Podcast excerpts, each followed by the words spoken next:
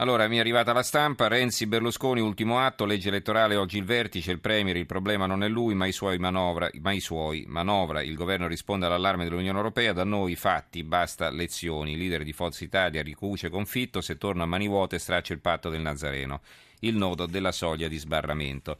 Corriere della Sera invece apre un'altra, con un'altra notizia, TFR in busta, niente sconti, avevamo dato conto ieri dell'idea che si eh, sta facendo spazio alla Camera eh, di eh, rimodulare la tassazione sul TFR in busta paga, evidentemente si sta giungendo a una conclusione opposta, cioè di lasciare così e quindi il TFR verrà tassato come l'IRPEF e non ci sarà una, tassagio- una tassazione agevolata. Su questo si esercita eh, un economista, Felice Roberto Pizzuti, sul manifesto, se il TFR in busta paga si mangia gli 80 euro. Questo il titolo del suo editoriale. Ci sono anche tanti altri argomenti che eh, tratto adesso rapidamente per, prima di affrontare l'ultimo tema di oggi in diretta.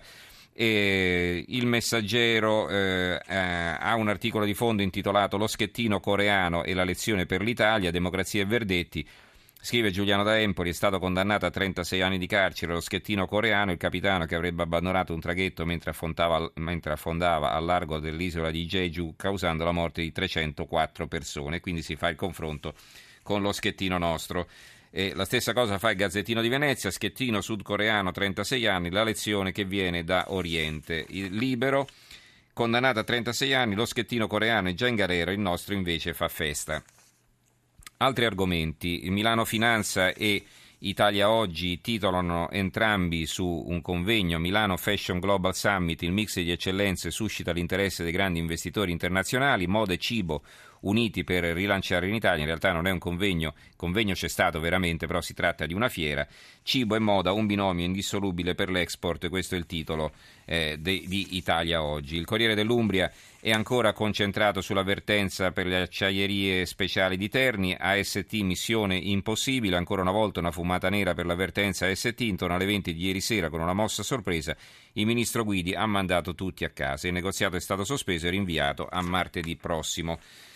Il giornale dà notizia eh, di un libro di Sgarbi, Viaggio alla riscoperta dei capolavori d'Italia, i maestri di Rinascimento, il nuovo libro di Sgarbi, La Padania, il quotidiano della Lega, noi condanniamo e Renzi, Salvini solidare con il PD, vittima del blitz di un gruppo di incappucciati in una sede milanese, condanna mia e della Lega senza se e senza ma. Peccato che dopo l'assalto di Bologna al Premier non sia venuto in mente di fare lo stesso. L'assalto alla sede del PD è stato, eh, messo, eh, è stato compiuto mentre c'era una riunione del PD con il sindacato Sunia degli inquilini, si parlava delle case occupate. Il tempo invece si sofferma su un'altra notizia che eh, diventa un po' il titolo più importante della prima pagina. Caro Marino, ora che fa? Concilia? Le accuse sono un boomerang, falso il suo dossier, il sindaco paghi le multe e risponda a 10 domande. Il giornale di Sicilia ha una notizia eh, locale ma eh, ugualmente importante, la guerra dell'olio, allarme sui prezzi bassi, in Sicilia cross, crolla la produzione dell'olio, colpa del clima pazzo, secondo l'Ismea ci sarà una contrazione del 22% rispetto al 2013, la Coldiretti mette in guardia dai prodotti low cost, diffidate dalle offerte speciali di un litro d'olio a pochi euro perché soprattutto quest'anno che è stata l'annata scarsa, chi vende un prodotto a poco sta vendendo olio di dubbia qualità. La nuova di Venezia e Mestre, Mose, un pezzo già funziona, per la prima volta alzate per prova le 21 paratoie del Lido e c'è una foto a centropagina appunto di questo muro di cemento che si è alzato all'interno della laguna.